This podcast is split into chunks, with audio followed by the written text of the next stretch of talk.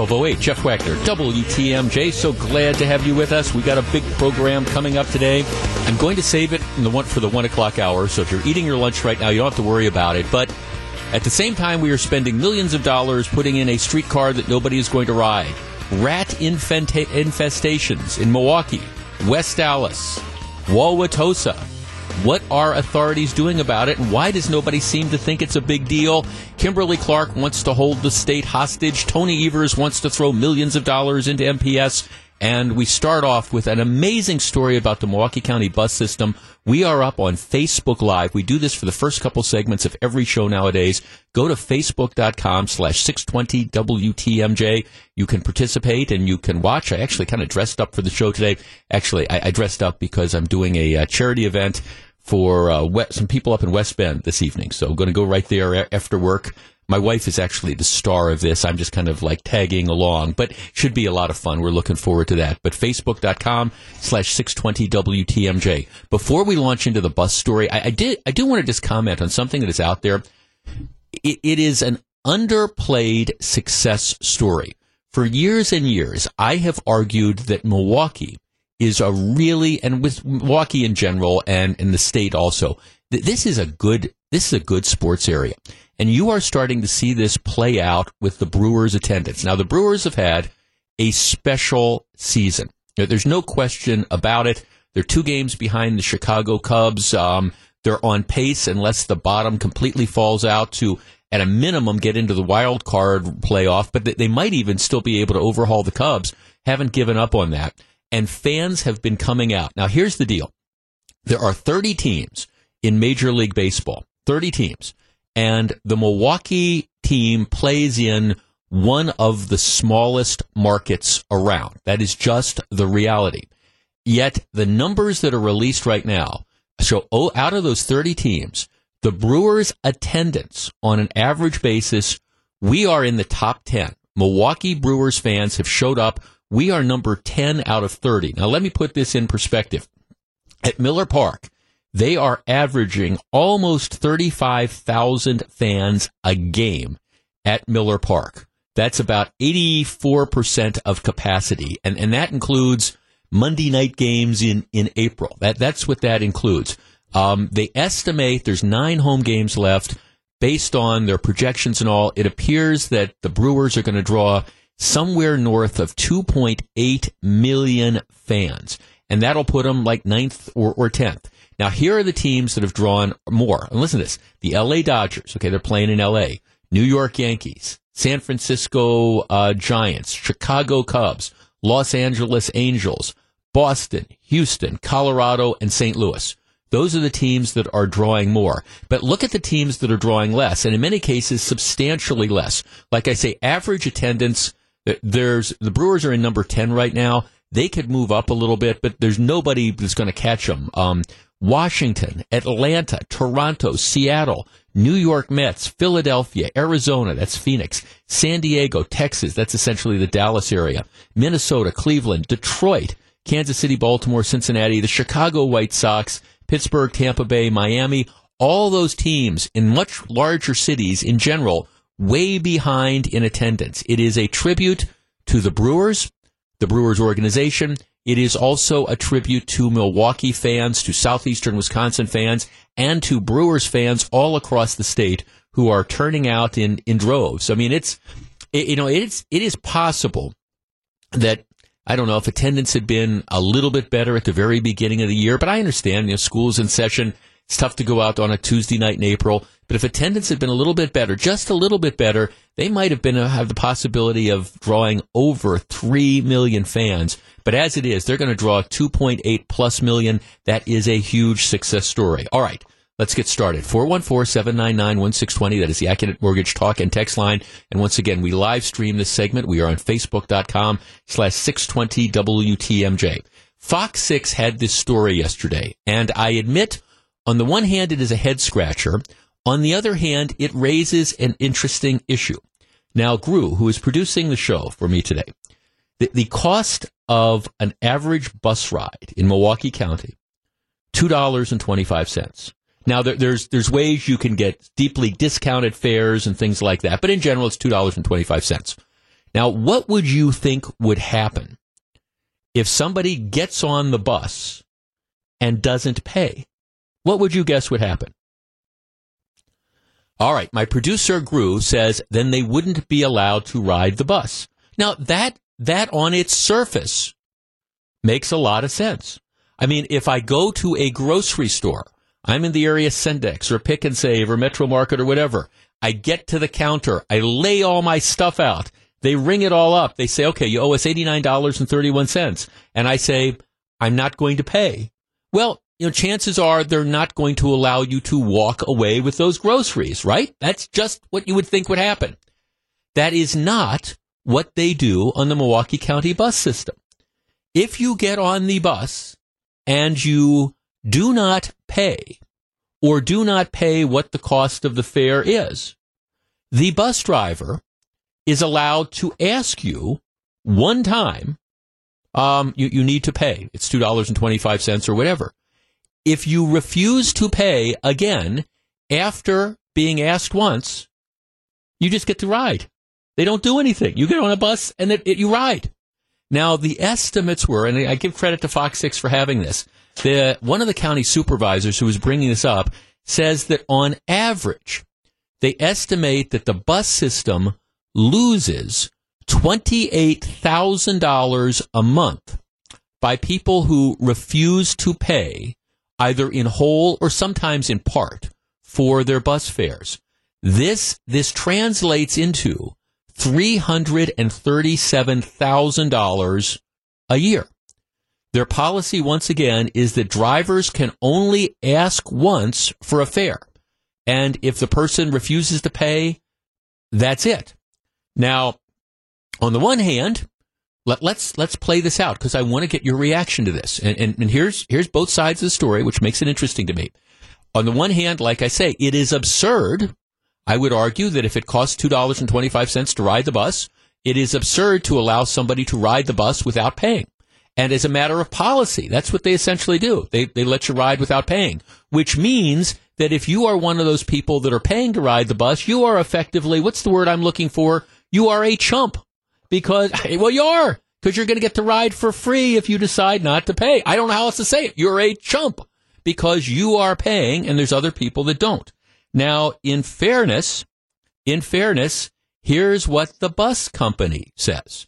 The bus company says, well, number one, we don't want our drivers to get in confrontations with the would-be passengers. So that's so what what's going to happen? A person refuses to pay. We don't want the driver to essentially have to you know get into a fight. Drivers are already they've got enough problems. They're kind of hanging out there by themselves. We don't want them to have to engage with the person who decides that they don't want to pay. Secondly, the county supervisor says, well, all right, maybe what they should do is they should refuse to drive the bus. They refuse to move the bus. All right, we're not going anywhere until you either get off or pay. Well, the problem is, what does that do to bus schedules and what does it do to all the other people that got to get to work? You're on the bus and all of a sudden the bus isn't pulling away from the curb because the bus driver's got some deadbeat up at the front who's refusing to go. So the, the supervisor is saying, look, we, we, you know, we've got to figure out a way. We cannot allow this to go on. We cannot allow all these free riders. And then you have um, another county supervisor, Marina Dimitrijevic, who is the former county board chairperson, who's way out to the left. She says, well, we, we don't need to change these policies. Um, you know, we can't criminalize people who are unable to pay the bus fare. All right. 414-799-1620. That is the Accunet Mortgage talk and text line. What is the answer to this? The county loses tens of thousand dollars a month in people who get on the bus and refuse to pay. As a matter of policy, the drivers, they ask once. If a person refuses, then they just drive off. So you get to ride for free by refusing to pay. It costs several hundred thousand dollars a year to the system. Do we need to reform this or is it just not worth it? Is it not worth it because it's obviously going to, if you ask the bus drivers to try to collect this, it's going to spark a confrontation. Um, if you say, okay, we're just going to park and you're not going to move the bus, well, then you delay everybody else. 414-799-1620. Is this just a cost of doing business? Should Milwaukee County continue to allow the free riders to ride for free? 414-799-1620. I'll tell you where I come down on this and we will discuss. If you're on the line, please hold on. And once again, we're live streaming facebook.com slash 620 WTMJ. There may be no such thing as a free lunch, but there's definitely such thing as a free bus ride. All you have to do is, um, decline to pay. 414-799-1620, 1218. Jeff Wagner, WTMJ. Another one rides the bus. 1221, Jeff Wagner, WTMJ. All right, one of the Milwaukee County supervisors, Dan Sebring, is saying, look, eh, the, the bus company, this is their policy. You get on a county bus, you refuse to pay, the driver is allowed to ask you to pay. If you don't, that that's that's the end of it. They drive off, and I, I, understand that what they're saying is we don't want the drivers getting in confrontations with people who refuse to pay, and we don't want the bus to sit by the side of the road. We don't want to delay schedules which means, though, that you are allowing people to ride for free if they simply decide that they don't want to pay. All right, we're joined by Brendan Conway, who is a spokesperson for the bus company. Good afternoon. Good afternoon, Jeff. Thanks for having me on. Sure. So I just I thank you for the conversation. It's important. I think we always talk about these issues. I just want to point out a few things, and you're you're right. I think your sum, summary is pretty good. I would point out that the amount lost for fare revenue, so three hundred thirty-six thousand dollars, is what the supervisor, the number he got, which is probably pretty close, is about 0.1% of our overall revenue. Right. So we're going to collect $35 million a year in revenue. So when we have to balance that with keeping on time, you have 20 people on a bus, they're getting to work, they're getting to school, they're getting a connection, and you, you pointed this out, but I think it's important to remind people somebody gets on and they can't pay 225 mm-hmm. cash. They have $2, they have a dollar, they have nothing. Should we punish everybody else and make them wait, to make them late 20 minutes, miss be late for school, right, miss work, do those type of things? For 225 or even for 25 cents in this case. I mean, that I think is the constant struggle. Of course, the security struggle is also uh, something that's top of mind as well. Okay, so I guess my question would be, Brendan, um, and you're right, overall, this is a relatively small percentage, but now that people find out you can ride the bus for free, what, what if, what if now th- this doubles? Twice as many people simply decide we're not going to pay. Did you have to deal with this at some point in time? Sure. Well, and people should know if somebody gets on, we can call security. So the bus will say, "Great, get on." We can call security, and security will will come. Now, the person could get off before then, right? Because it's stopping every few blocks.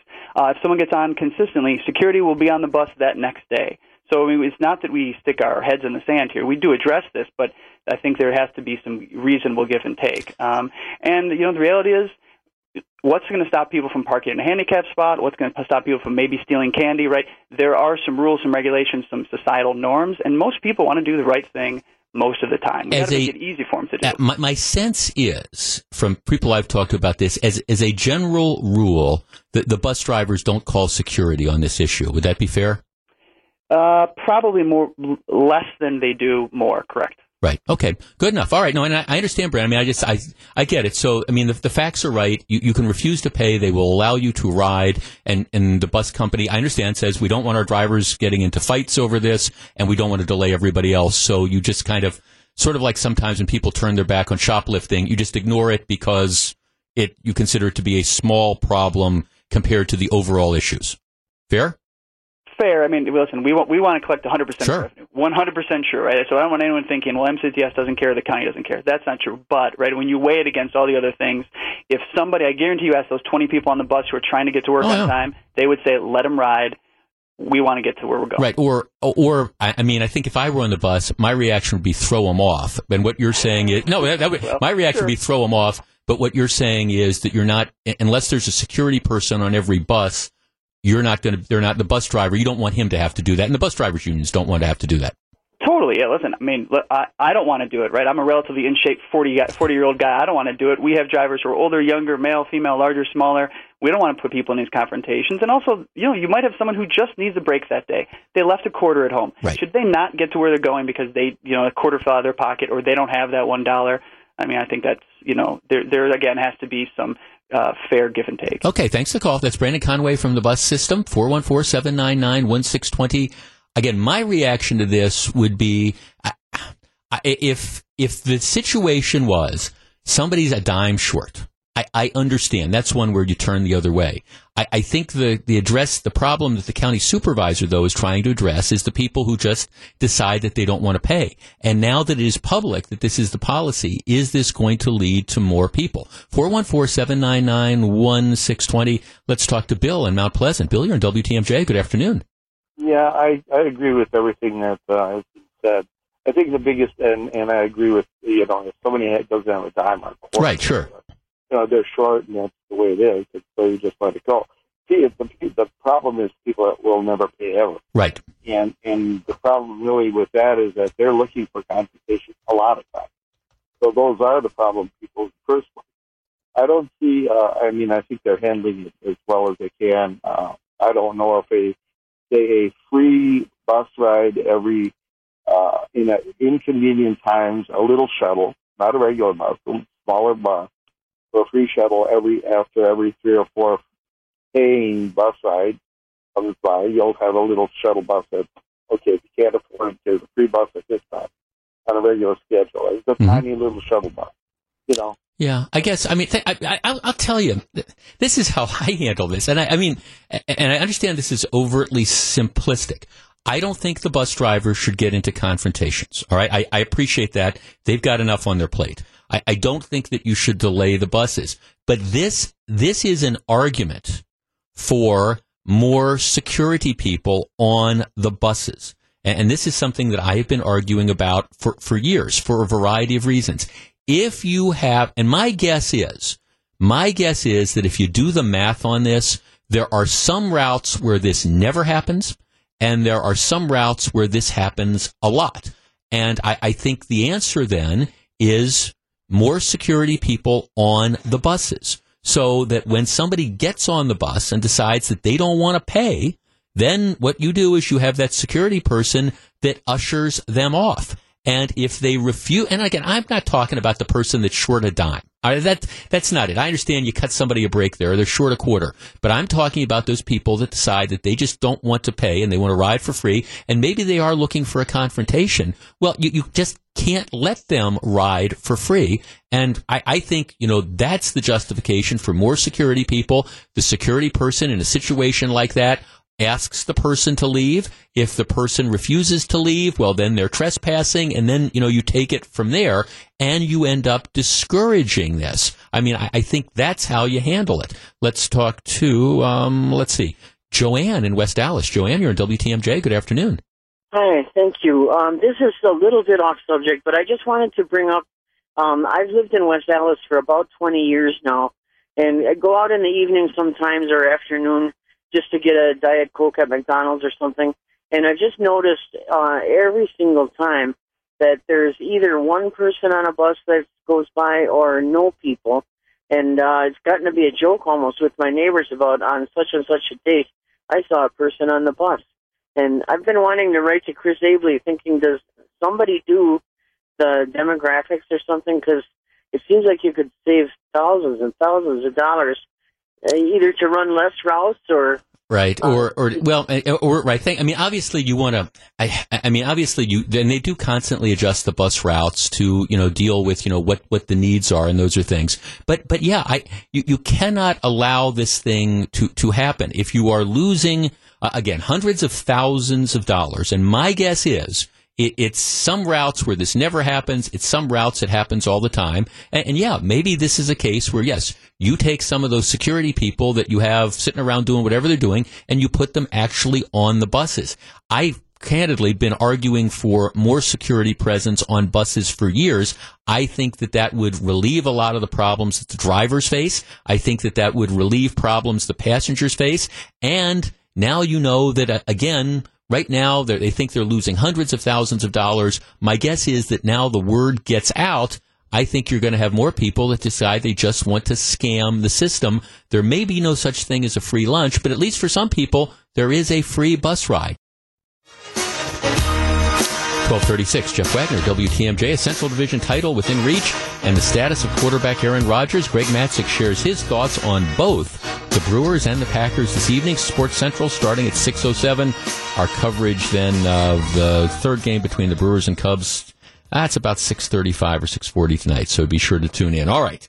Um, we, we we live stream the first couple segments of the program. A number of people ask you, why don't you do more? And there's, there's a number of technical reasons for it, but maybe as time goes on, we'll consider, because I know a lot of people like to see that. We can see the responses. In addition, if you want to go back and watch that, um, it's up there. Just go to facebook.com slash 620 WTMJ. You can watch the segment as well. In addition, if there's parts of the show that you miss and you want to hear it, just go to our podcast page, WTMJ.com the um, mobile app section. Subscribe to the podcast. I know a number of people do that.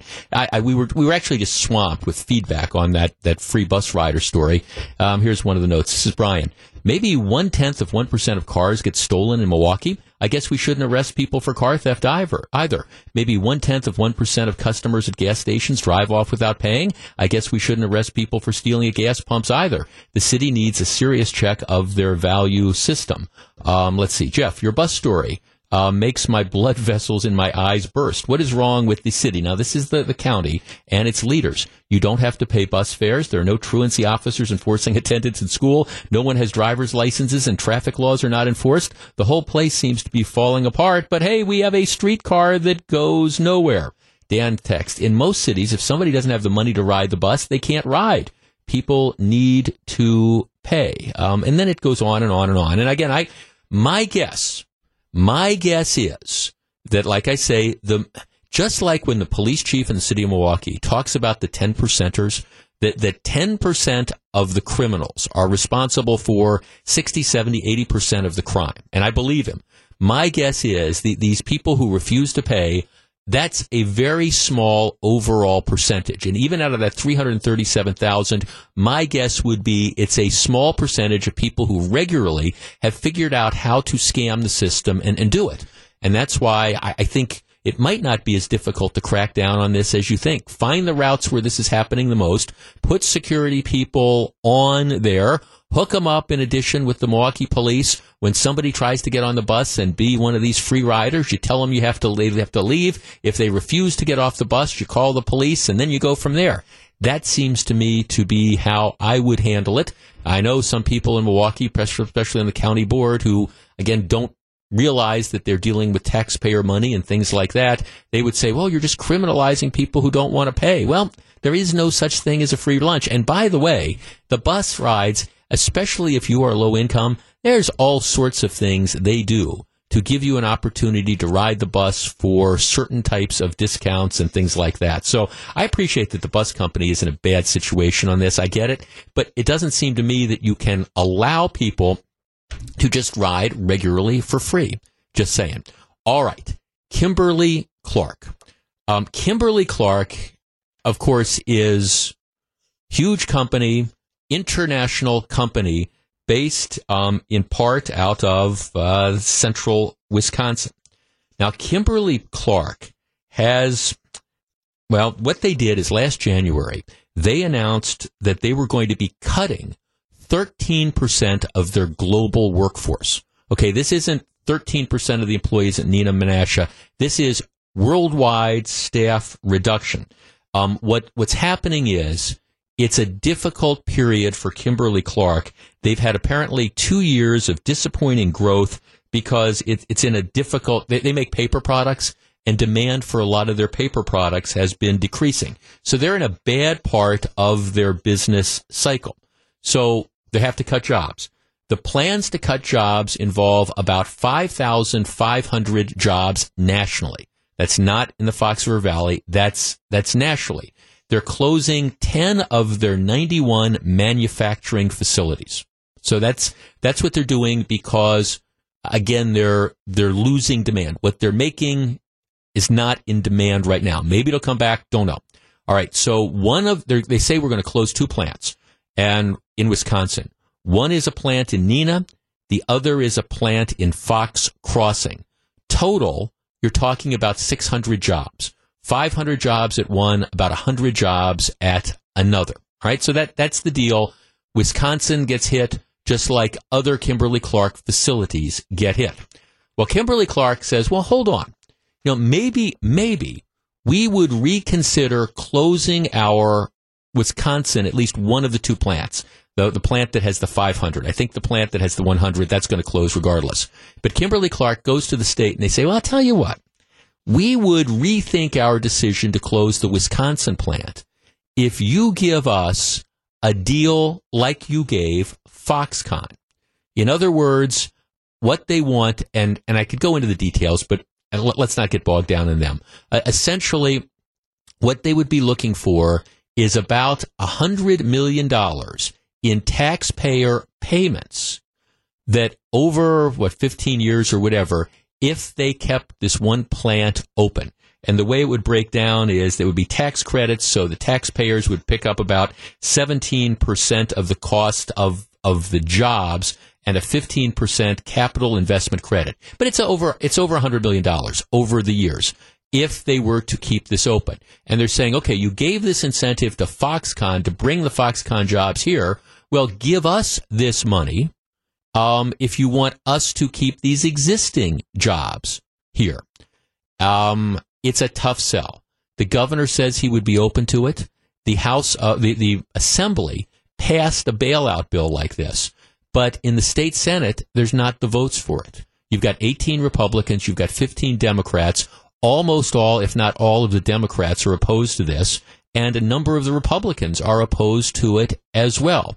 So Governor Walker is saying, well, look, I'm sympathetic to this, but, you know, we've got an election coming up in November, and it's just, it's not going to happen. I, it's very difficult to make somebody take this vote beforehand. Kimberly Clark says, doesn't matter. Doesn't matter. You know, we need to know, and we need a commitment by the end of this month. That would be September, or else it just doesn't matter, or else we're going to leave. All right, let's tee this up. 414-799-1620. That is the Accunet Mortgage talk and text line. Is this different from Foxconn? Now, Foxconn, there's no question, significant commitment of taxpayer resources to bring this new age manufacturing company, no U.S. presence, to bring them to Wisconsin. And if it all works out, it's going to create 13,000 jobs. You're already seeing a lot of the spillover from Foxconn because they're already spending billions of dollars to build the facility. So you got people from all over working, building the facility. That was done for Foxconn. It was done to bring in new jobs for this new cutting edge industry. Is Kimberly Clark entitled to the same thing? And should we shell out $100 million over the years to keep Kimberly Clark operating at this one plant and essentially it would mean that they'd shut some other plant down somewhere. 414-799-1620, that is the Accunet Mortgage talk and text line. I don't think you can do this for Kimberly Clark. I think Kimberly Clark is different than Foxconn, and while I don't want to see them, I, I, would hate to see them close this plant and unemploy 500 people at the plant. I don't think we can allow the state to be held hostage every time an existing manufacturer has to make cuts across the board worldwide because their industry is in decline, I don't think that they can hold the taxpayers of Wisconsin or any other state hostage. I think this is different than Foxconn. 414 799 1620. What do you think? We discuss next. 1245. Jeff Wagner, WTMJ. 1248. Jeff Wagner, WTMJ. Mark in Muskego. Mark, good afternoon.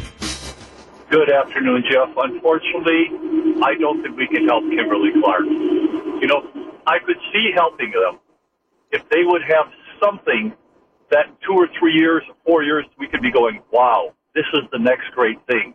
But if you look around at people's habits right now, they don't read books anymore. They read books on the Kindle. Mm-hmm. They don't take the newspaper anymore. They read JS Online or something like that. Mm-hmm. So the demand for the paper products as we know it is decreasing. And unfortunately, you're just supporting an industry that uh, the need for that product as we know it is decreasing greatly unless they can say, wait a minute, we have something down the road that's going to be a right. wonderful item for everybody. And we just need a couple of years to perfect it. Right, and and and if they were right, see to me, see Foxconn is talking about new new jobs. It's I think you know I hope I'm right. Maybe I'll be wrong. Time will tell. But Foxconn is transformative. They're talking about bringing thirteen thousand people into the state and then all the corresponding businesses, as opposed to, okay, this is what we have now. We are cutting back. Um, so we're not in a growth mode. Like you say, we're not in a growth mode. We're cutting back, but maybe we can cut some more somewhere else. I, I just think it's too, I think it's apples and oranges. Oh, def- you know, it definitely is. And with Foxconn, the people that are supporting Foxconn, secondary industries, they are also using new cutting edge right. devices, whatnot, to give the support. Where the paper industry, it's not new. It, you, you, right. You've got to have something. Wow, I know in my industry, if you were using the same technologies you used five, ten years ago, those technologies are no longer demand. All those people, that face of our industry, they're out of business because there's no longer demand for their product. Yeah, Thanks. right. Thanks. I mean, I, I do. I mean, I, and that that's part of the problem. I, I look. I I appreciate that Kimberly Clark is a great corporate citizen, and and you don't wish them well, but they're they're going through an economic downturn. Maybe they'll be able to turn it around. Typically, what happens is the, these things end up getting worse. So, to me, and one of my texters makes this point. Foxconn is an investment in the future. Kimberly Clark, this does kind of strike me as a ransom payment. Also, unemployment in this state right now. And look, I, I don't want to see any of those 500 people lose their jobs, right? But, but th- there are economic, I, I felt the same way about Boston store. I mean, you know, did, did we talk about saying, okay, well, we've got to save these Boston store jobs. So let's like pick up 17% of wages. No, we, we, we didn't do that. There, there are going to be companies that unfortunately, when they hit tough times, there are going to be layoffs, that there are going to be job losses. And I don't think you can have government come in and have the taxpayers bail out industries every time that happens. In addition, and I, I don't want to be accused of being cold and callous here, but right now, employers can't find enough people to do jobs. If there was ever a time where you could say, okay, well, it's terrible that you're going to have this one plant closing and 500 people are going to lose their job. If there was ever a time where maybe that would sting just a little less, it would be a time where we, you are having an explosion in, in job growth around here so that there's at least a chance, unlike maybe five or six years ago, that some of those people who end up losing their jobs might be able to find a different job. Let's talk to Greg and Jackson. Greg, you're on WTMJ. Good afternoon. How you doing, Jeff? Hi, Greg. I'm good, thanks. What do you think? Hey, well, like I was telling your screener there, um, I've lived in the Milwaukee area for 25 years, but prior to that, I lived in the uh, town of Menasha, which is now Fox Crossing. Right. I sat on the board up there, the town board, for seven years. And it was at the time when Kimberly Clark came to us and said, you know what, we need some help or we have to move our corporate headquarters out of Wisconsin because the taxes are just so bad up here. So we gave them everything they wanted. I mean, we bent over backwards for them. And a year later, they packed up and went to Dallas. Huh. You know, so it's like, and now they're doing it again. I mean, the plant they're talking about closing is probably 10 years old. Um, they just built it, um, and it's like the last caller said he was talking about paper products. Well, they make feminine hygiene products. Right. So there's still a call for it, but it's like, yeah, some of the older plants up there, they closed a long time ago, but their newer ones, you know, if they need money to stay here, we did it once before for them, right. and they just bailed and left. You know, so should we do it again? No, I don't think so. As much as I love Kimberly Clark and I have a lot of family members that work there, I can't see giving Right. them any more state money. Thanks for calling. No, and I- think, and- and I will tell you, Kimberly Clark is now, they are playing political chicken with this by saying, uh, and I- the governor, I mean, to his credit, know, look, Governor Walker wants to try to save these jobs. I, I think he's on the wrong side of this particular issue. But he, he says, look, I, after the election, you know, we, we can take this sort of thing up. But Kimberly Clark is saying, no, no, we, we got to know this now. You know, we need a commitment by September 30th. Well, all right, the, the reality is, unless Kimberly Clark, you can get a number of Democrats in the state Senate to decide that they want to go ahead with this bailout. It's just not going to happen. That that's just the reality because you have a number of Republicans who in the state Senate who aren't aren't going to do this, and especially not going to do this a month before a, an election where you got to go to the polls. And the voters, who I think most people in the state are going to look at this and say, well, you know, what what about us? I mean, yeah, we, we want to try to save these jobs, but th- these aren't additive. These aren't new jobs. You've got an industry that is in decline, and the truth of the matter is, we can shell this stuff out. But even if we do that, we might uh, these things could be gone in the next couple years. Now, again, just like with Foxconn, this isn't a hundred million dollars up front. It is, you know, you, you get money every year that you end up staying. But at the same time, businesses succeed, businesses fail, and you you you do have. I think it's fair to say that you can use taxpayer money to try to I don't know, lure businesses here, or in some cases, and I understand, I don't want to be accused of being hypocritical here. I'm a guy that supported, you know, Miller Park. I'm a guy that supported the building of the downtown Bucks Arena because I think all things said and done, that type of investment I, think has served to the betterment of of the area big time. I think you come out ahead economically.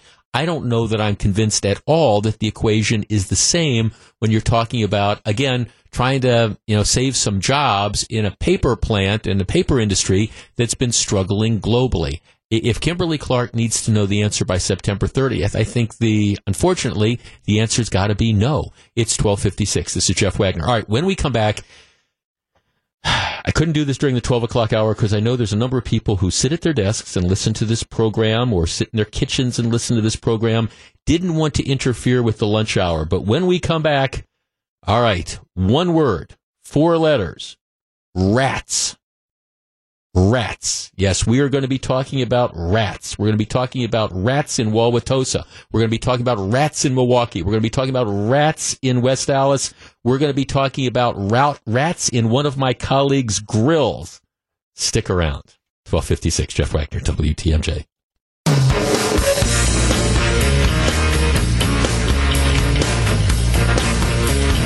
110, Jeff Wagner, WTMJ. So glad to have you with us. All right. I've given you notice for 60 minutes about this topic. We are discussing the rat problem and the fact that you have people in these different communities that are sticking their head in the sand trying to pretend that there is nothing to see here. Now, a couple weeks ago, I was talking about something that went on in West Allis. And I, I and I don't even remember what the issue was. And I, I had a number of people say, Jeff, you know, you, you want to understand how screwed up West Allis is. You, you should look at the huge rat problem they have in West Allis.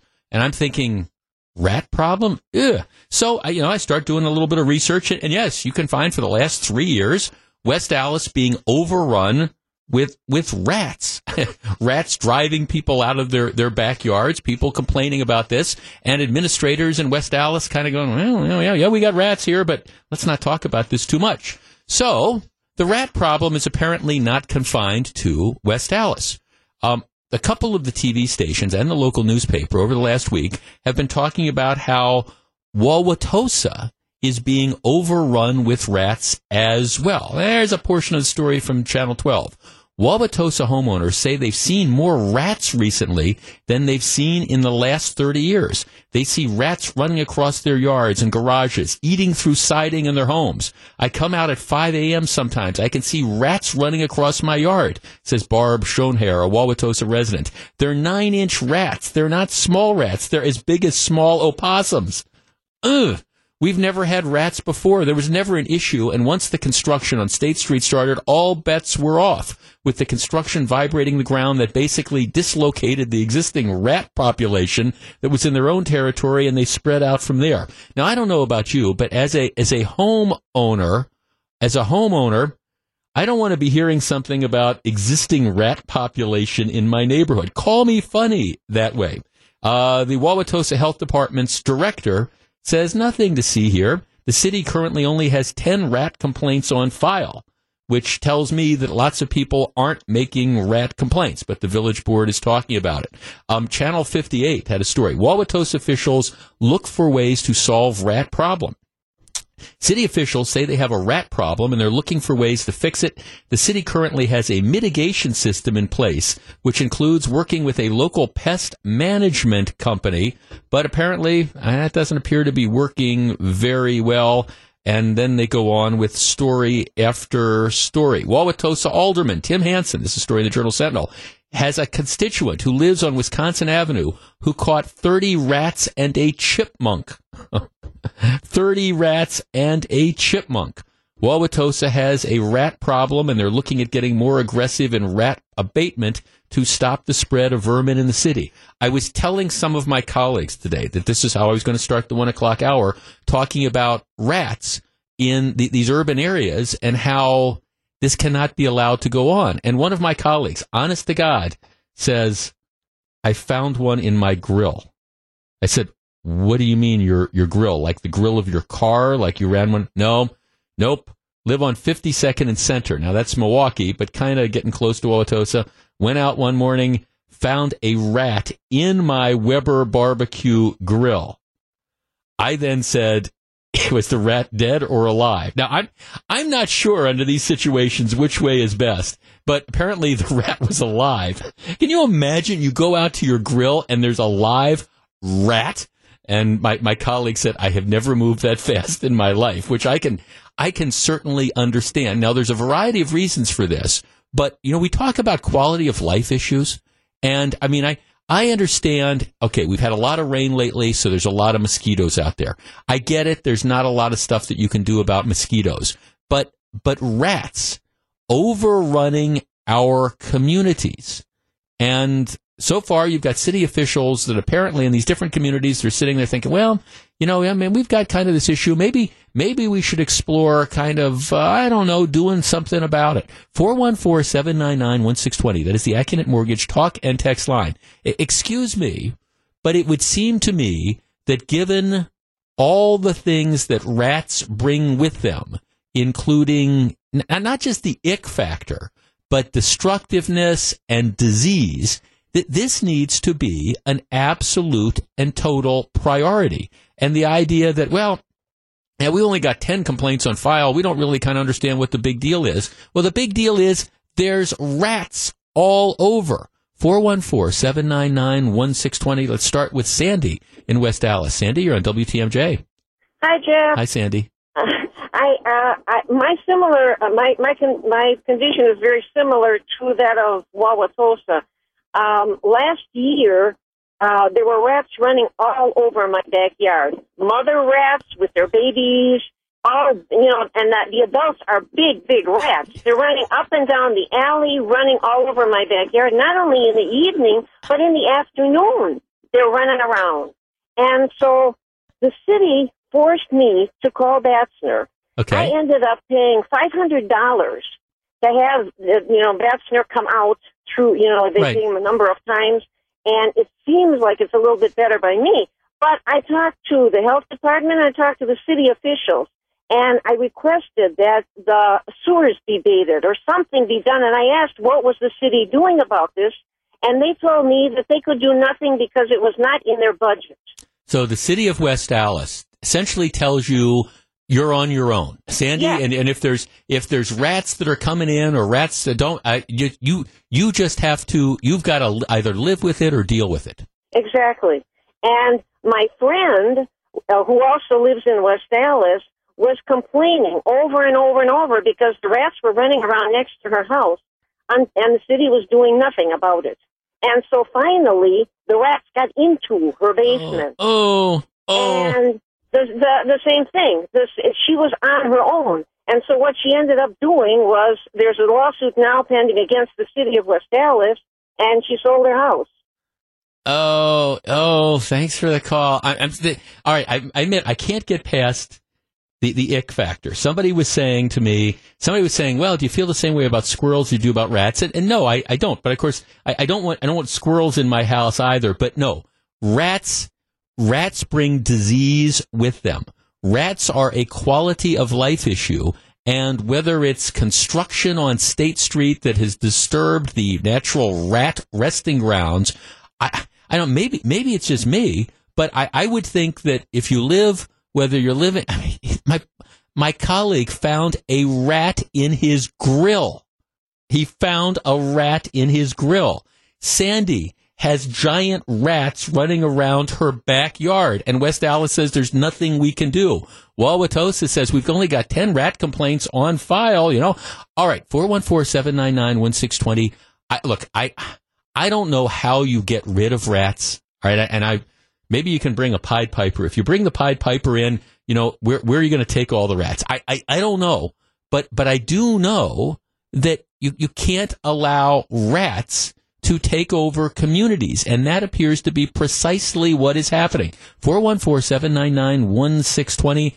How should this be a priority to deal with? And I guess I'm trying to think. It, eh, I mean, I, I mean, I picture like walking my, my little dog and stuff, you know, outside. I mean, you, you think Canadian geese are a problem? My God, can you imagine rats? 414-799-1620. You seen rats in Wauwatosa, rats in West Allis, do they need to be dealt with? Is this a major issue or is it, well, we just don't want to talk about this, nothing to see here. 414-799-1620, it's 119 Jeff Wagner, WTMJ. If you're on the line, please hold on. 121 Jeff Wagner, WTMJ. Okay, the, the folks in Wauwatosa, apparently they are studying whether or not they want to put some money in the budget for next year to pay for a citywide rat abatement program.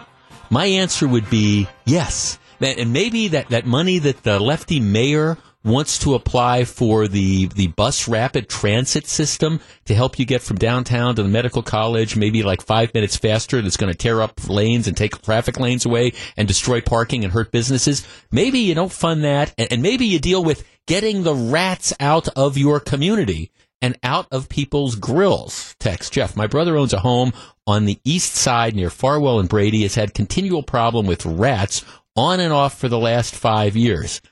Oh, I'm not even going to read the rest of it. I'm just, I'm just not, but it kind of goes through you. But Tom Barrett, we've got millions of dollars to operate the flop, I mean the hop, but rat abatement programs, well, okay, you find that rat in your grill, buddy? Well, all right, what are you going to do? Tom in Milwaukee. Tom, you're on WTMJ. Good afternoon. Yeah, I live in a condo on the northwest side of Milwaukee, and we had a bat problem for a while. Batzner took care of it, but what we found out is that people with bird feeders, birds are sloppy eaters, and the uh, right. squirrels get in it, and it goes on the ground, and the rats love that. They come from miles around to get that bird seed, so it's a tough decision. But if you have rats and you have bird feeders, time to get rid of the bird feeders. Right, absolutely. And, and, and see, part of it is you know, part of it is human. There's, there's no question about it. I mean, rats, if people don't keep their garbage, you know, packed up tightly and just let the garbage out, I mean, it attracts rats. And so I, I do think part of it is an education process. And, and, you're right, with the bird feeders, you just can't have that food there. But I mean, I, I don't know, Tom. I mean, to me, rats are a huge health problem. I mean, not to mention a quality of life issue. You, you can't allow communities to be run over by rats.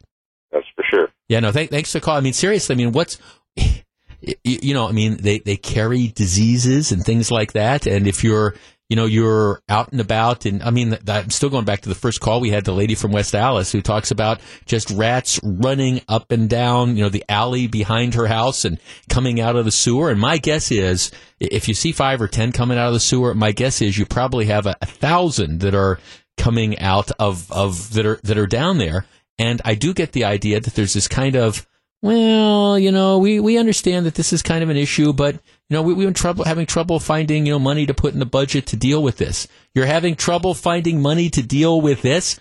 Look, let me take a look at your budget, and I am willing to bet Wauwatosa, West Allis, Milwaukee, that I could find lots of things that you are spending money on.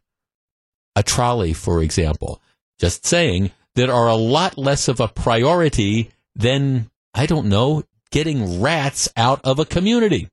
But that's just me. It's 125, Jeff Wagner, WTMJ. 127, Jeff Wagner, WTMJ. So very glad to have you with us. The Minister of Defense, the great Willie Davis. They're among 19 choices you can pick from for the best defensive end in Packers history. Check out their resumes and vote for their slot in our Green Bay 100 all-time team. Text 100 to 414 799 1620 for a link to vote. You know, I I am very very sensitive to this whole notion of the the me the Me Too movement and the idea that you have women who were sexually harassed who just felt that they weren't free to come forward and, and go public with these things and and I'm I am very very sympathetic to it. It is interesting though that, that there's always a point in time I think where sometimes these well intended movements end up becoming weaponized. And, and I wonder whether that's happening in certain instances. For example, Norm Macdonald. No, Norm Macdonald is group. right? He's a comedian, all right? He he got bumped from the Tonight Show yesterday following something that he said about the Me Too movement. Here, here's what he said. Apparently, um, well, they, they, came out and they said the Tonight Show story, Jimmy Fallon pulled the plug on Norm Macdonald's appearance following his controversial remarks on the hashtag MeToo movement. Out of sensitivity to our audience and in light of Norm Macdonald's comments in the press today, The Tonight Show has decided to cancel his appearance on the, the telecast last night. So they said. So I became curious. Okay, what did you know? What did what did he he say? And apparently he said that he was happy the Me Too movement had slowed down a little bit. He continued, it used to be 100 women can't be lying. And then it became one woman can't lie. And then it became, I believe all women. And then you're like, what? Well, like that Chris Hardwick guy, I really thought got the blunt end of the stick there. All right. Now, maybe the guy's wrong. All right. Maybe the guy's wrong. But you know what? What he's he's not saying all women are liars. He's not saying you know. But he's saying okay. Well, you know, it, it, it started out being, you know, you've got 100 women who are making this complaint, they can't be lying. And now it's gotten to the fact that you've got this, you know, that you have to believe everybody that comes up and makes a claim. Now, maybe you agree with him, maybe you don't. All right? But, but that's now the type of thing. You can't even apparently say that without getting yourself bumped from, uh, again, a TV show. The fact that you could question a- at all whether or not, under any circumstances at all, this, all right, somebody might not be telling the truth or whatever. And, and you can't even say that in America in 2018 and, and not lose your Tonight Show gig again, I, I, I, am very supportive of the whole concept of what's behind the Me Too movement. And I think, you know, if people have been victims, male or female, of, of sexual harassment, you know, it, it's, it's certainly appropriate for them to raise their, their concerns about that. But now you can't have somebody that even says, you know, I'm, I'm glad, I, I just want to see this slow down a little bit because, I mean, my words, not his. He, he's expressing, well, may, maybe this is becoming weaponized in certain instances. You, you can't even say that anymore without then being bumped because you are insensitive to to the cause. And I guess it's that kind of groupthink that gives me pause. I mean, I, I don't. I mean, I don't know if I agree with him or, or disagree with him with the overall point, but if you simply say, well, gee, maybe we should look at these on a case by case basis, um, that automatically means, God, you can't even say that anymore. You're going to lose your gig. That's where we are nowadays. It's 136, Jeff Wagner, WTMJ. It has been decades since the mid Atlantic has seen a storm like Florence. Gene Miller has the latest in the Category 4 hurricane as that hurricane bears down on the nation's coast. That's at 751 tomorrow on Wisconsin's Morning News. Um, I hope everybody, if you have relatives, let's try to be positive here. If you have relatives that, or friends that are in the path of that storm and they are considering, you know, having a hurricane party and where, and just riding it out, I would, this is just me sitting in Milwaukee, Wisconsin. I would encourage you to call them up and say, just get out. I mean, this, this is the real thing. And they don't quite know what the storm track is going to be, but they know this is going to be a whopper. And they know once it hits, wherever it hits, it's just going to stick around. I mean, that's one of the big concerns they have. They think this could drop 30 or 40 inches of rain. And so where, wherever it ends up hitting, it's going to be there for a while. And it, as we talked about yesterday, for, for people who decide that they want to ride it out, well, okay, to what end? So you, you know, you're there, you're putting your life in, in danger of storm surge. You've got trees that come down on your house. You've got no power. W- what does being there help you do? I mean, it, it really accomplishes nothing except put you in harm's way. And unfortunately for the first responders and stuff, then you know it's easy to say, oh, we're not, you know, we're, we're not going to come get you. But the truth of the matter is, you know, the first responders, many times they will go try to bail out people who were supposed to leave and didn't. So, for what it's worth, if you know anybody that's in the path of this storm, I would encourage you. If you've got kids or grandkids or friends or whatever, to get on the phone and say, just get out. You know, come visit us. Get on a plane, get in a car, get away, come visit us for it's going to have a great weather for a week or so. Be absolutely tremendous. All right. I, I want to, I wanted to talk about a, a, big picture. There's, there's an issue. I know Steve Scaffidi talked about it. It's been all over the news. There's all this outrage. And I, candidly, and this happens from time to time, I, am not interested really in the, the story that's on the surface that everybody else is, is talking about. If, if you haven't been following this, uh, Charlie Sykes, my friend and colleague here, founded Right Wisconsin, which was a, a website that we that was was a part of Journal Broadcast and then Scripps, and, and Charlie Charlie ran it. Um, after Charlie left here, he, he took that with him and I, I kind of lost track of Right Wisconsin, but the, the ownership of the website's been transferred. I don't exactly know who the owner of this is, but the, the editor is a guy named James Wigderson, who is a, a conservative pundit who's been around for years and years. He appears regularly on Steve Scaffidi's show um, in the mornings, on Monday mornings. Okay, so he, he does an opinion piece on on the Right Wisconsin website, and the opinion piece Actually, the way I first found out about this story is somebody from CNN was sending emails to at least one, and my guess is more local newsrooms saying, Have you seen this? Are you doing any follow up on it? And, and Wigderson's piece, it, it ran last week, and it was an editorial that he wrote called Back to School. And it, I'm not going to read the, the whole thing to you, but you know he's talking about how he's getting his kid ready to go to first day of school at Milwaukee Vincent. And he talks about how he was a graduate of Milwaukee Vincent and he talks about how, you know, what what a bad state of affairs MPS is in. Okay, that, that and how, you know, MPS is in, you know, horrible shape, school fails to meet expectations, etc., etc., etc. All right, and then then he goes on to the point of his piece, and I'm going to come back to this in just a second, about how given that MPS in general is struggling and it's failing to educate a lot of kids, um, Vincent is Milwaukee Vincent is, is breaking grounds on a $5.7 million athletic stadium, which is part of a plan by the Milwaukee School District to spend about $11 million on district athletic fields in the next few years. Okay, so that's that's the point. He's saying, okay, MPS is failing. You got all these problems, and and they're spending all this money on the school. All right, that that's the point. Then what everybody has in fact picked up on is he, he then goes on as he's writing about this. This is what he writes. He says, the new stadium is part of an $11 million improvement in athletic facilities for Milwaukee public schools, presumably so the little convicts can have the best facilities before being sent to the penitentiary. So the next time somebody tells you that MPS needs more money, remind them that more money does not mean a better academic performance and ask, if they ask for evidence, ask them if 5.7 million could be better spent on a new stadium for a failing school and then ask them if the students would be better off with a new track instead of shutting down the school entirely. Okay, so that, that's what he writes.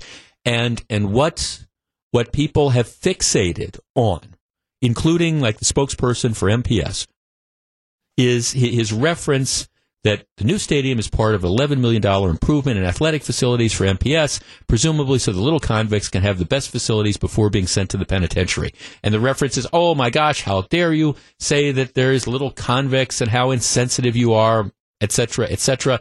And we're so offended by all this. Okay. I, you know, Wigderson for his part says, well, I was referencing the situation of the kid from Milwaukee, Washington, who was the convicted felon who was allowed to participate in the basketball tournament. All right. I, I you know, I, I, would, would I have written what Jim Wigderson wrote? Probably not. Was it, eh, let me say definitely not. Was it an inartful choice of, of words? yes, it was.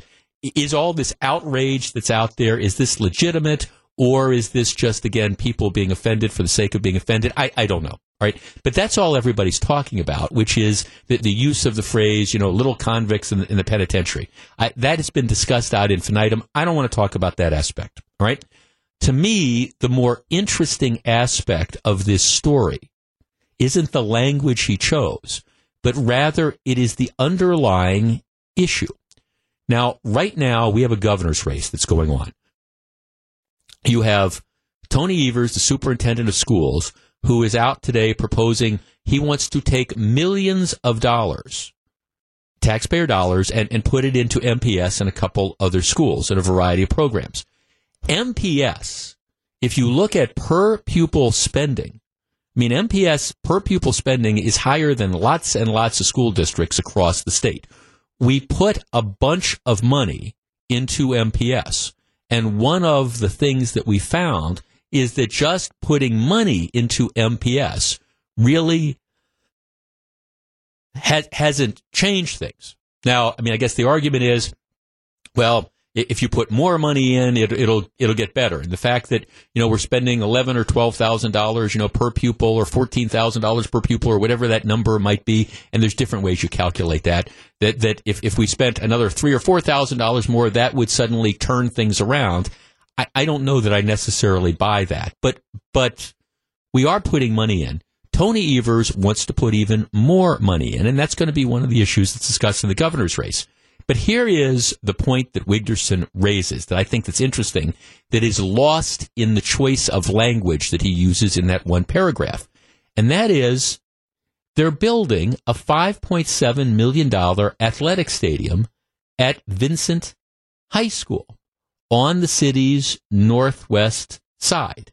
Um, the project is expected to be completed in the spring of 2019. The operations chief at MPS says the project is in keeping with the MPS strategy to educate the whole child, redefine the MPS experience, and rethink secondary schools, and efforts to ensure equitable access to facilities for all students. All right, let's tee this up. 414 799 1620. 5.7 million for new athletic field. What do you think? Stick around. 149, Jeff Wagner, WTMJ. Okay, seriously. Milwaukee Vincent is one of the struggling MPS schools. They are spending $5.7 million on a new athletic stadium.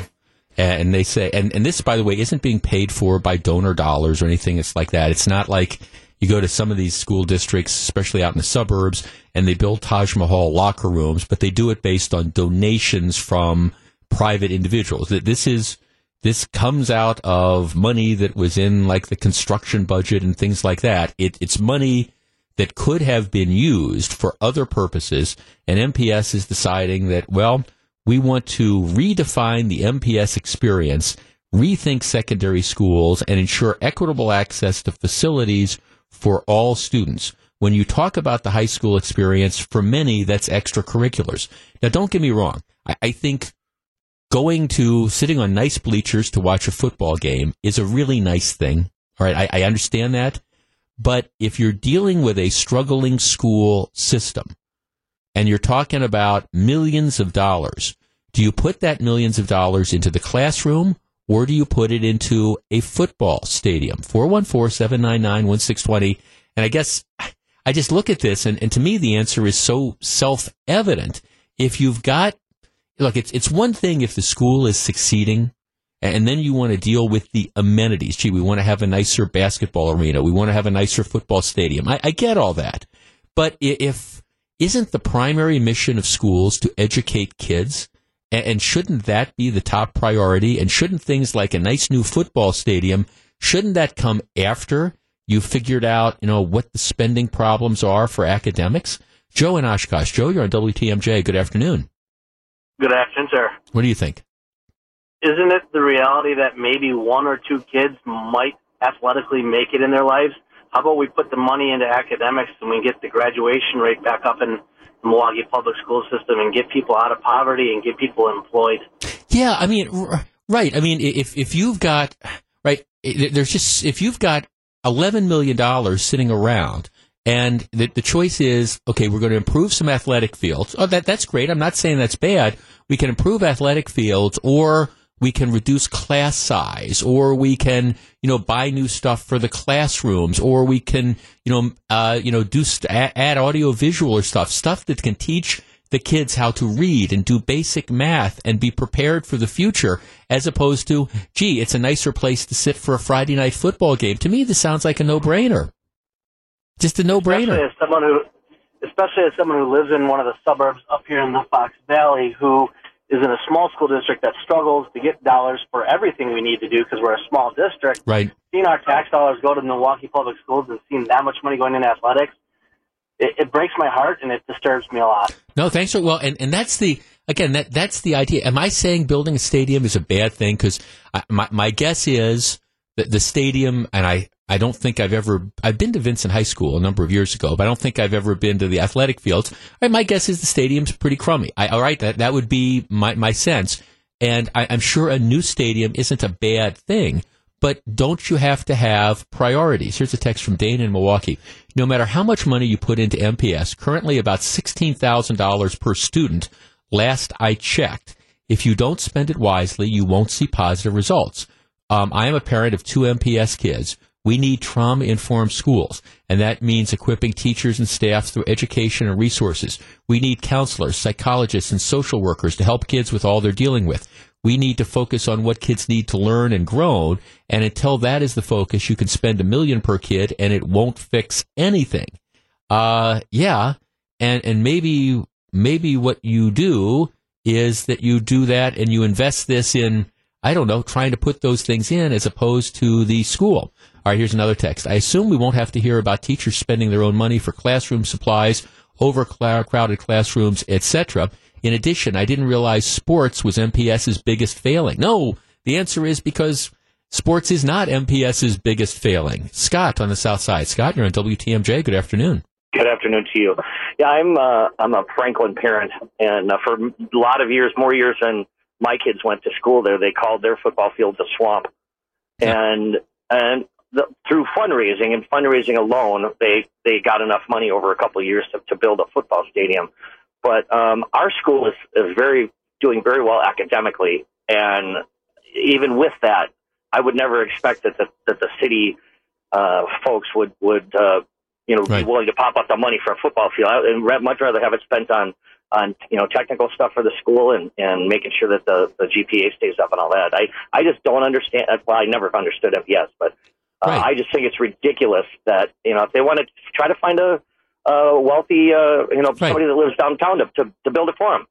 Well, uh, maybe they didn't even try to do that. Well, I, right, right. And again, like I say, I, I have, over the years, I, I, have mocked some of the suburban school districts for some of the, the Taj Mahal locker rooms and stuff.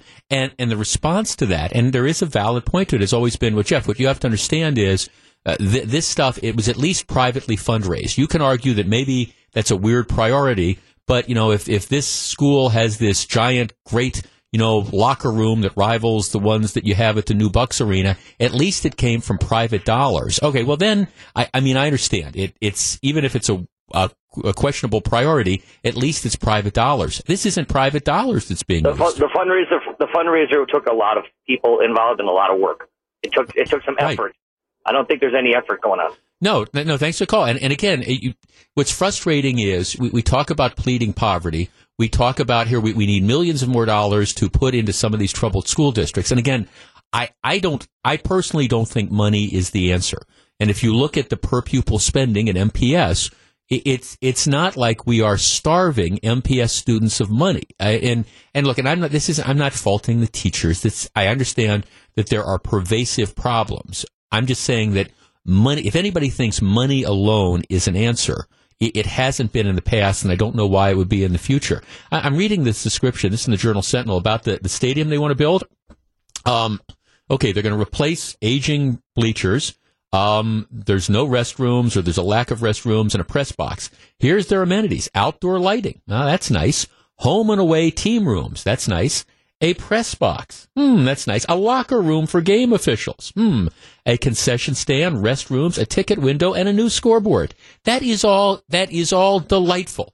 And I'm sure it will enhance the Friday night experience amazingly.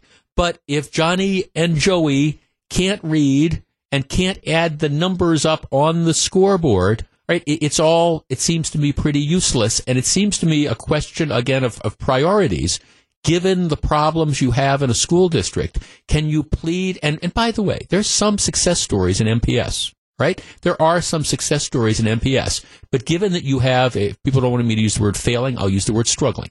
Given the fact that you have a struggling, challenging school district, if you've got $11 million sitting around, is upgrading athletic facilities the best way to spend that money?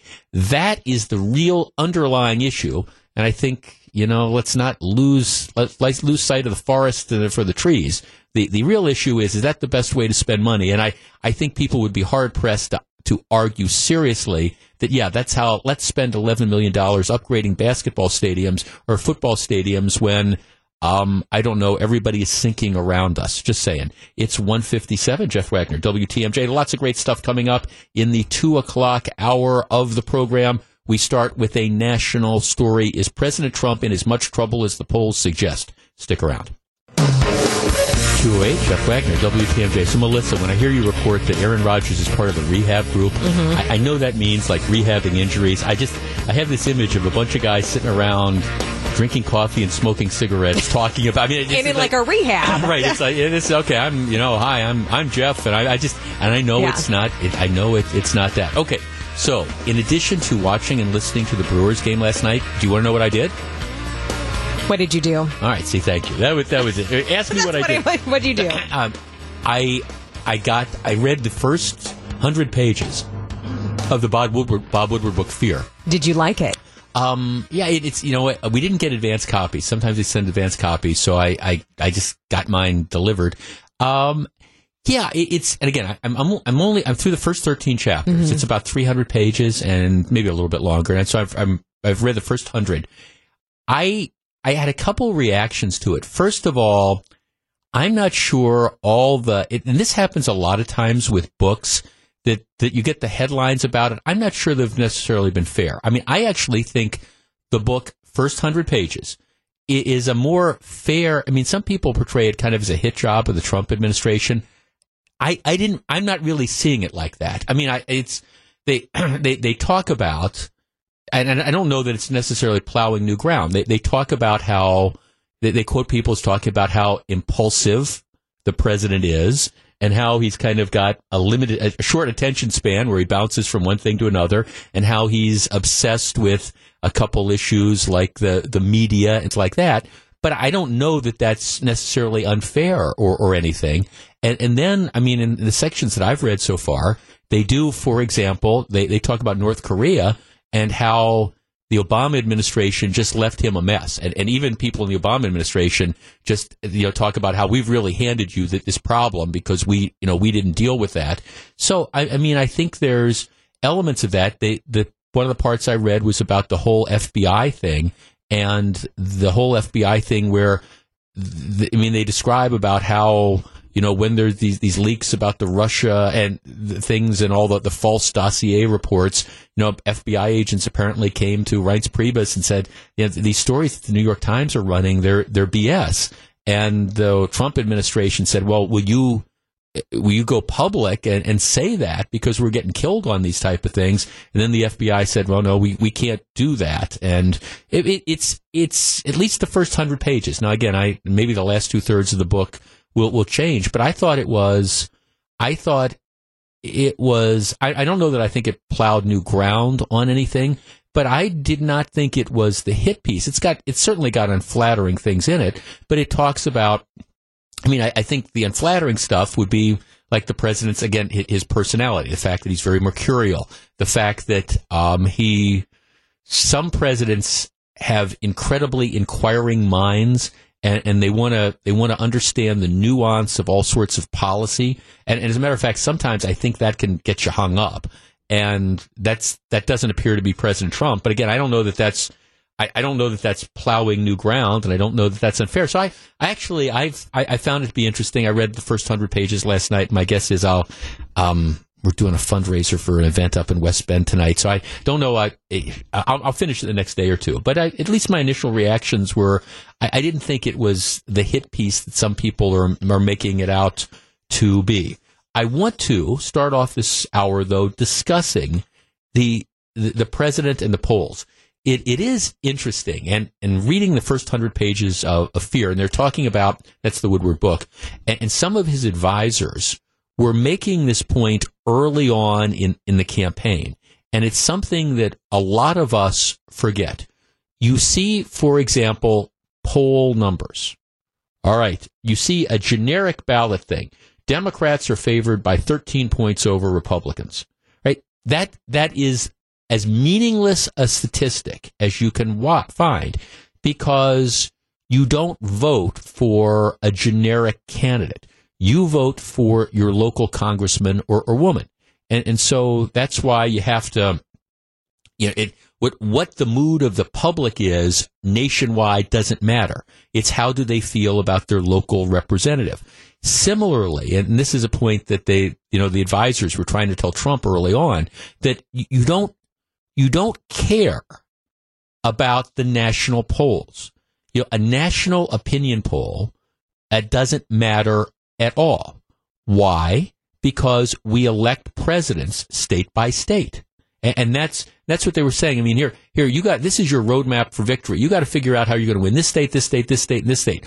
What your overall numbers mean doesn't matter. Doesn't matter if you lose New York 70 to 30 at your, you know, or you lose at 51-49. And if you're losing New York 70 to 30, th- those numbers are going to be rolled into the overall polling thing. See what I mean? It just, if you're going to pay attention to polling, you, you have to know what you are looking for.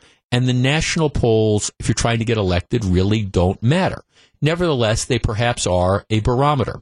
All right. Well, uh, CNN, fake news network and all, according to the president. Here's the deal. There, there's a couple new polls that are out, and they do not have good news for the president. Two new polls show that his job approval rating has now fallen below 40%. A CNN poll released Monday found that President Trump's approval rating had dropped to 36% in September, down from 42% in August. The same day, a poll from Quinnipiac University found his approval rate at 38%, down from 41% the month before. Uh, the Quinnipiac poll found that 55% of Americans believe that President Trump is not fit to serve as president, while 41% say he is capable. 65% said the president is not level headed. 42% said he is not mentally stable. Um, again, the CNN poll has similar numbers, but now you have these polls that show less than four out of 10 Americans, if you believe the polls, believe uh, that the ch- president is doing a good job. The issue becomes number one, do we believe that? And number two, what exactly does that mean? And I guess number three, can the president turn this around? So let's open up the phone lines. 414-799-1620. That is the Accunet Mortgage talk and text line. Do you believe these poll numbers? And does it matter at all? Now again, these aren't poll numbers of voters in North Carolina or North Dakota or West Virginia, which is the, the, states that you know you care about, you know, Ohio or Florida. This is overall percentage. Do you believe that four out of ten people or more, um, only four out of ten people or more or less, approve of the job the president is doing? 414-799-1620. I'll tell you how I analyze these polls, and we'll discuss in just a minute. If you're on the line, please hold on. It's 216. Jeff Wagner, WTMJ. 218, Jeff Wagner, WTMJ. Aaron Rodgers, by the way, is describing his injury as a sprained knee. Said he didn't take any pain medication on Sunday night because he doesn't like them.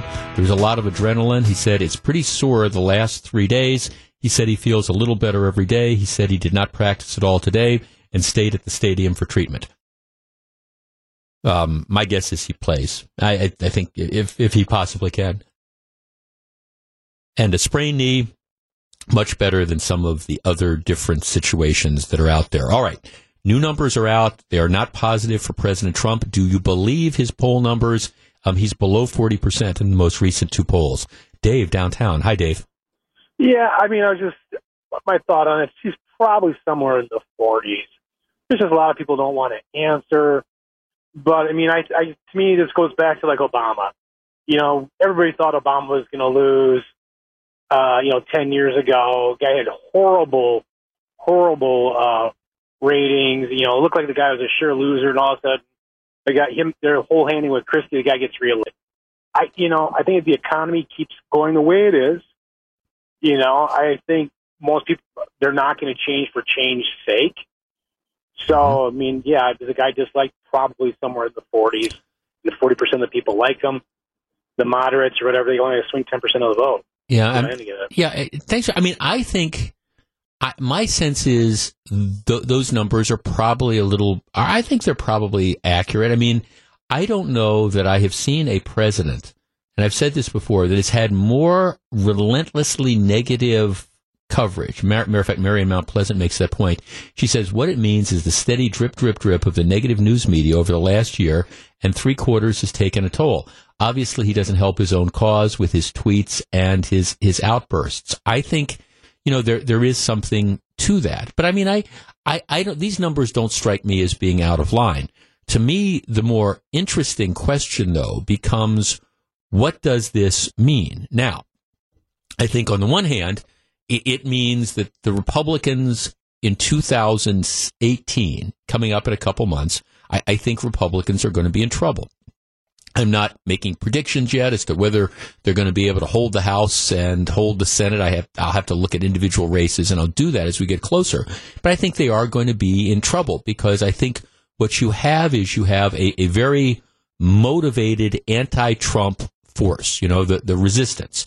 And they are willing to run through walls to try to send a message, whatever that means. And, and that's going to be voting for Democratic candidates. And um, I think you're going to see that. We've seen lots of wave elections over the past, and I, I think this could very well be a wave election.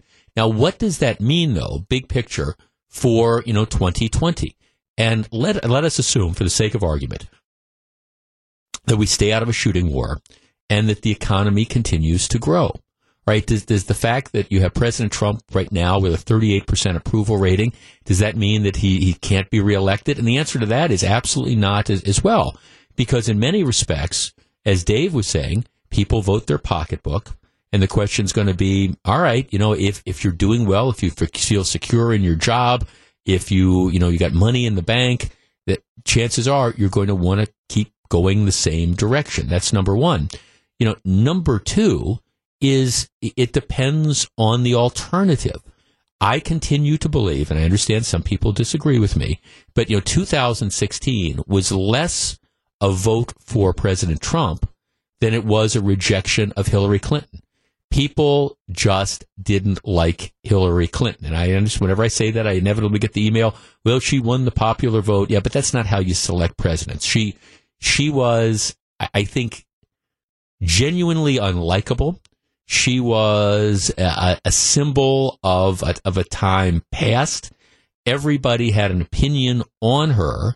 And, and so I think it was a referendum on Hillary Clinton. Now, in 2020, the thing is, everybody's going to have an opinion on President Trump. The question is going to be, I think, who do the Democrats put up against him? Do you put up a more centrist, sort of moderate Democrat, somebody in the the vein of, of a Bill Clinton? All right, that's one thing. Joe Biden would be that guy, although I don't know about Biden's age. Or do you go to the, the far left? Do you drag in an Elizabeth Warren or a Kamala Harris or somebody like that? Somebody genuinely scary, at least scary to, I think, a lot of America. You do that, and then I think a lot of people might start considering Trump as a more reasonable alternative. So I, I, think a lot of what happens in 2020, if you're trying to guess it based on the results of polls like the ones that came out last week, or even what's going to happen in November, I think you're making a mistake. Dave in Waukesha. Dave, you're on WTMJ. Good afternoon. Hey, Jeff. How you doing? Good. What do you think? Uh, first of all, I put no value in polls whatsoever. Okay. Number one is so many people are so politically and you know illiterate, so to speak. Um, it, you know, the, the results are sketchy at best. And second of all, it's kind of like some of the points that you hit on. Well, you can't use generic whatever because right. you don't know who you're running against. And it, and it comes down, it, it really does come down to what's the situation like in your immediate locale. Right. I mean, that's really what it comes down to. I mean, simply put, um, you know, I'm not a Trump fan, believe it. I mean, right. You know, but uh, nonetheless, you know, he's following through on certain things and whatever, and, and kind of like what you just said with the alternative. Well, well, right. I mean, ex- exactly. I mean, the idea is, do you approve of his job performance or not? Well, my guess is there's some things you approve of, Dave. There's some things that you don't approve of. But you know, the, the questions become: Would you vote for him again? And the answer is, you don't know. Kind of depends on who he's running, who's running against him. Is it? Well, yeah. yeah. I mean, you'll never get, you'll never get in, in this day and age now with social media and, and everything else. You're never going to get the perfect candidate. I mean, that's just reality. You know, And, unless unless you are running yourself, right? yeah, yeah. Yeah, even though I, yeah, no, I don't think it'd be a vote for me. That's for sure. Yeah. But uh, you know, it, it really, you know, it's just, just it, it, it's so it's frustrating because there's so many people that are, like I said, so naive and Mhm. illiterate about, you know, really um, the candidates and Right. even how the whole system works.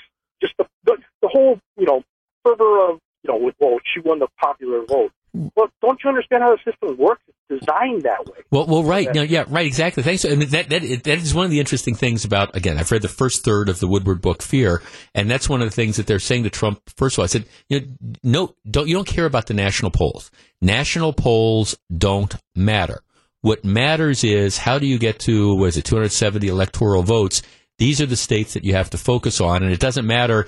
It doesn't matter if you if you lose California by a couple million votes. That doesn't matter. It's it's not important. You have to focus on those things. So I, I think this is something. eh, The, the thing about polls is sometimes they do become self fulfilling prophecies. We we will find out in November whether Tony Evers, who I think is grossly unprepared to be the governor, I just I just do.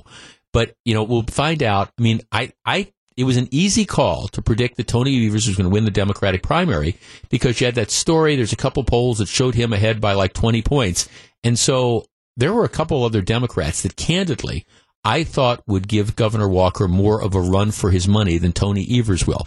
Evers, there's no reason to vote for Tony Evers. By that I mean the Evers support are going to be people who hate Governor Walker. And that's always going to be the issue. Nobody's going to run out, I don't think, it's oh, Tony Evers is going to be a great governor. Tony Evers wouldn't be a great governor. But the question is, are there enough people that dislike Governor Walker this time that are going to come out and vote against him as opposed to the people who like him or are going to vote for him? It doesn't matter. You know, Tony Evers, in that respect, in my opinion, is kind of like a cipher. There were candidates that I think would have stood on their own merit, but those candidates didn't really get a chance. And part of it was because of polling, because I think a lot of Democrats see, well, we're trying to beat Walker, or Evers is ahead by 20 points. There's a matchup poll that shows he's beating Walker. Don't believe those numbers. And, and so here we're going to vote for, for him. And so the polls become a self fulfilling prophecy. Is Trump underwater? Probably so. What does it mean? Not much. 228, Jeff Wagner, WTMJ. It's 235, Jeff Wagner, WTMJ. When I first started practicing law, I, I worked at what we call the Old Federal Building, 517 East Wisconsin Avenue, right across the street from the Pfister Hotel, two blocks down from what is now the U.S. Bank Building on Wisconsin Avenue. Where we would park at the time is on on the lakefront, where there is now O'Donnell Park. There used to be a big open air parking lot. You know, you, you, you drive in, it was a surface parking lot, and there'd be a guy standing there, and you'd give him whatever it was to park at the time two bucks, five bucks, whatever it was. Across the street on what would be the south corner of that, that building, so it would be Michigan Avenue and um, the Michigan Avenue and, and the, the extension of, of Lake Drive they there was also a, a, parking lot that they used as an overflow parking lot. And I can remember at the time, this is going back to the 80s, I thought, here you have prime chunks of lakefront real estate. How stupid that we're not taking advantage of them. So the county finally came away around to my way of thinking, and they said, okay, we're going to do some stuff with this. So what did they do? Well, on the area where I typically parked, they built a parking garage, the failing O'Donnell Park parking structure. And on the other side, again, prime lakefront real estate, they built a bus depot.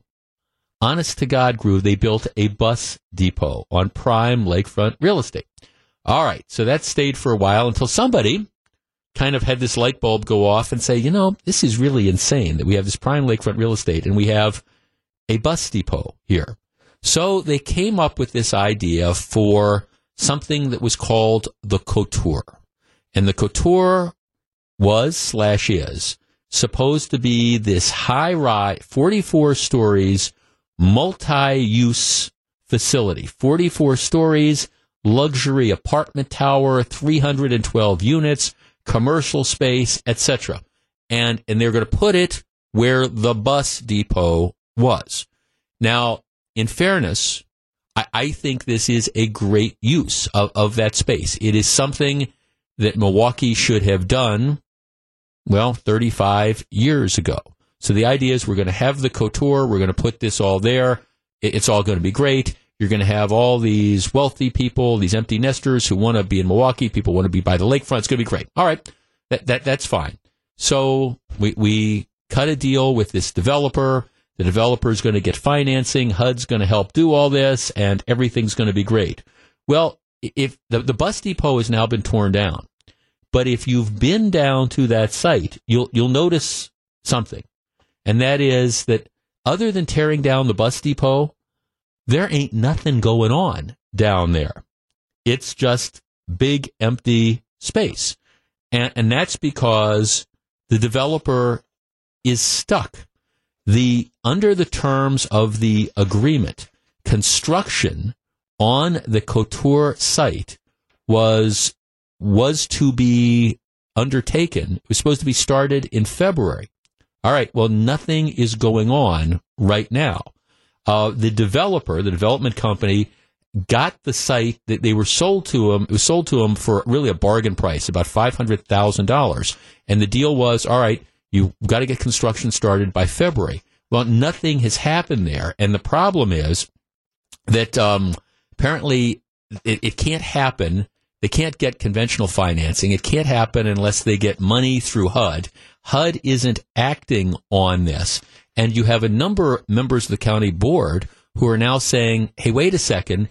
Maybe if, this developer can't pull the trigger, if they can't get this done, maybe what we need to do is we need to take this land back. And apparently there's provisions where they could say, all right, we're going to give you the money you paid, this $500,000. We're going to give it back to you and we're going to get somebody in here who can in fact make it happen. Now it gets even more complicated because since they tore down the bus depot, right, there, there's this whole issue with federal transit money. And, um, you know, if they take the land back, they could have to pay millions of dollars, they being the county, could have to pay millions of dollars to the Federal Transportation Administration because what, what happened was they, they were able to sell the property for below market value because there was going to get to be this deal that they'd, um, again, extend like the streetcar line that was going to be down there. It's all a little bit complicated, but the bottom line is something's got to happen and nothing is happening. So now you have a couple of these county supervisors who've looked at this and were told, hey, this was supposed to happen in February. Nothing's happening. And they are saying, you know, if, if we don't get a solution, you the window for development is closing. If we don't get a solution, you know, we may need to, to do something. And that might mean, all right, finding a developer who can really take care of this and, and do this. Look, here, here is my take on this. This land has been grossly underutilized for years and years. And if you can find somebody who can pull this off, 44 story, you know, building, I think it is the ideal use for that space and will be for the first time in my lifetime an appropriate use of that land. Unfortunately, I mean, I think there's all sorts of red flags up there now, wondering whether the guy they've got assigned to do this, whether he's going to actually be able to deliver. Here's what I think needs to happen. I, I think you, you obviously want to avoid going back to square one. That, that's you, you, you want to try to soldier through with the original plans and the original developer, but you, you can't allow this to go on and on and on. Construction was supposed to start in February. It's not.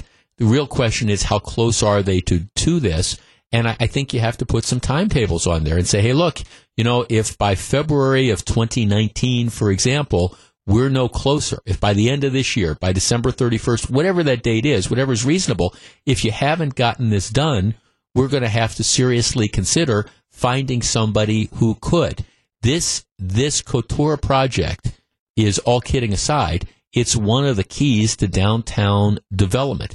It's something that if done right, I think is going to be a success. I, I do. I think it is the appropriate use for that space. And I think it should be something that lots of people make a lot of money on. And if the developer, because he can't get the financing or can't get the federal grants or whatever, can't do it, maybe that's one where you should be actively looking for somebody who can deliver. The clock, however, is ticking.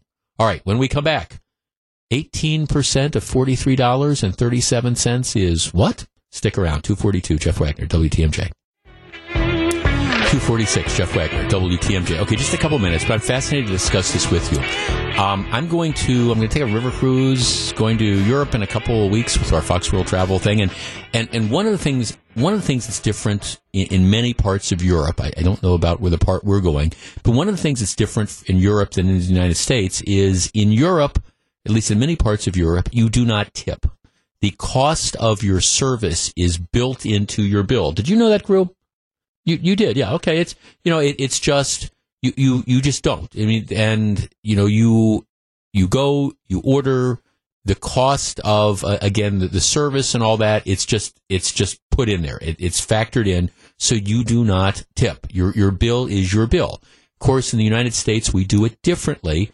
You know, we we tip, and so the servers are kind of dependent on the the whim the generosity, the crankiness of of patrons. And some people tip very little. Some people tip 10%. Some people tip 15%. Some people tip 20%. Some people tip more. But you, as you're, if a server, you, you never know what that tip is going to be. In addition, from the perspective of, of diners, there's always, there's always that issue at the end of the night where you get the bill and it's $47 and you're thinking, okay, what's, What's 15% of $47? Okay, 10% is 470. Carry that, you know, whatever. You're doing that, that calculation. I bring this up because there was a story the other day in the Wall Street Journal about guy who owns a series of restaurants in, in New York, um, Union Square Hospitality Group, and how he has been, in his terms, fighting this lonely fight since 2015 in his various restaurants. They have a no tipping policy and they explain this very clearly to the customers. They say the cost of the service is built into the price. As a result, you are going to perhaps, you will be paying more. You order a plate of pasta. You will be paying more than you would pay for a comparable place, plate of pasta across the street, but you, you're not expected to tip. We have built the cost of service in. He said he did it for a number of reasons, including the fact that you know what he was finding is that um, you had servers who were making a bunch of money based on tips, but the people who were working in the back of the house, the cooks, etc., they you know they weren't making any money at all because generally speaking they weren't tipped, and so he thought this would be a fairer way to do this. He said some of you know he's lost you know so how has it worked out? Some of the servers have, have left because they think they can do, you know, better elsewhere. Um, some of the people have stayed. He said it has made it easier, for example, to keep again some of the cooks installed because you know they're they're starting to make more money, and the mic, the reaction among the customers has kind of been mixed as they try to educate people that all right, you you don't need to figure out ten percent, fifteen percent, twenty percent. You you don't need to tip. It's factored into the price. So let's tee this up. Our number, we only got a couple minutes, 414-799-1620. That is the Accunet Mortgage talk and text line. Would you like to see more restaurants adopt this model? And I'd be curious if you work in the hospitality industry, I'd be curious to hear your reaction. Or if, if you're like me, if your only experience in restaurants is sitting on one side of the bar or one side of the table and ordering, would, would rather than have to worry about gee, what should I give my server at the end of the, the meal? You know, is it 10%? Is it 15%? Is it 20%? Do I do the calculations? Would you prefer just a, a one, one price fits all? Understood that this is going to be the cost of the meal and it's going to wrap in and it's going to include everything. And then the restaurant owner theoretically, theoretically doesn't have to fool with processing tips and they can then distribute the, the money increase the wages that they're paying the servers. In a perfect world, it gives you more money that you can perhaps pay the cooks and bussers and stuff, stuff like that. 414-799-1620. Would you like to see us adopt the European model? Would it work? 414-799-1620. Bill in Racine. Bill, you're on WTMJ. Good afternoon. Good afternoon. I just came from one of my favorites, or the most favorite places. I see called Maley's. It's great Greek food. It's huge. It's the best food quality. But and I love the owner. He's from Greece. And uh, anyhow, he just came from there and had lunch, and uh, I tipped more than twenty percent because they just love the Right. and people so much. But I'm afraid what happens with most people is that they tip according to the waitress, and if they don't like the waitress, the people in the back, they never consider the cook. Right. They don't consider busboys.